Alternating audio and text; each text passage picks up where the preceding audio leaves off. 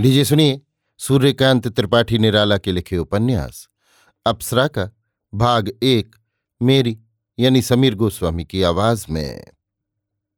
Eden garden में कृत्रिम सरोवर के तट पर एक कुंज के बीच शाम सात बजे के करीब जलते हुए एक प्रकाश स्तंभ के नीचे पड़ी हुई एक कुर्सी पर सत्रह साल की चंपे की कली सी एक किशोरी बैठी हुई। सरोवर की लहरों पर चमकती हुई चाँद की किरणें और जल पर खुले हुए कांपते बिजली की बत्तियों के कमल के फूल एक चित्त से देख रही थी। और दिनों से आज उसे कुछ देर हो गई थी, पर इसका उसे ख्याल न था। युवती एकाएक चौंक कर काँप उठी। उसी बेंच पर एक गोरा बिल्कुल उससे सटकर बैठ गया। युवती एक बगल हट गई। फिर कुछ सोचकर इधर उधर देख घबराई हुई उठकर खड़ी हो गई। गोरे ने हाथ पकड़कर जबरन बेंच पर बैठा लिया। युवती चीख उठी।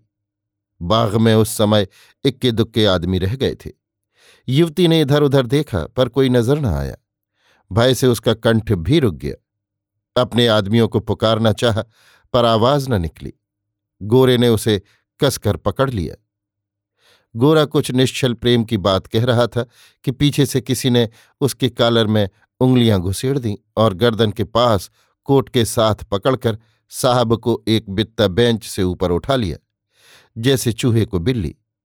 साहब के कब्जे से युवती छूट गई। साहब ने सिर घुमाया। आगंतुक ने दूसरे हाथ से युवती की तरफ़ सिर फेर दिया। अब कैसी लगती है? साहब झपट कर खड़ा हो गया। युवक ने कालर छोड़ते हुए ज़ोर से सामने रेल दिया। एक पेड़ के सहारे साहब संभल गया। फिर कर उसने देखा, एक युवक अकेला खड़ा है। साहब को अपनी वीरता का ख्याल आया। तुम पीछे से हमको पकड़ा। कहते कहते साहब युवक की ओर लपका। तो अभी दिल की मुराद पूरी नहीं हुई? युवक तैयार हो गया। साहब को बॉक्सिंग का अभिमान था। युवक को कुश्ती का। साहब के वार करते ही युवक ने कलाई पकड़ ली और यहीं से बाँध कर बहल्ले में दे मारा। छाती पर चढ़ बैठा, कई रद्दे कस दिए। साहब बेहोश हो गया। युवती खड़ी सविस्मय ताकती रही। युवक ने रूमाल भिगोकर साहब का मुँह पहुँच दिया।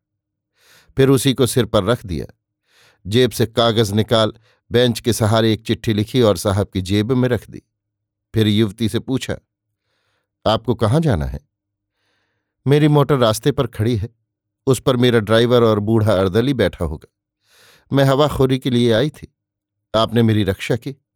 मैं सदैव सदैव आपकी कृतज्ञ रहूँगी। युवक ने सिर झुका लिया। आपका शुभ नाम? युवती ने पूछा। नाम बतलाना अनावश्यक समझता हूँ। आप जल्द यहाँ से चली जाएँ। युवक को कृतज्ञता की सजल दृष्टि से देखती हुई युवती चल दी।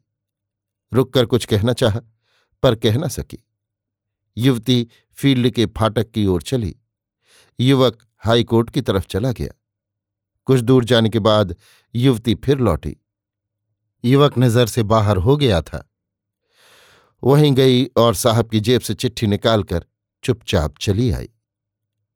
अभी आप सुन रहे थे सूर्यकांत त्रिपाठी निराला के लिखे उपन्यास, अप्सरा का भाग एक, मेरी यानी समीर गोस्वामी की आवाज़ में।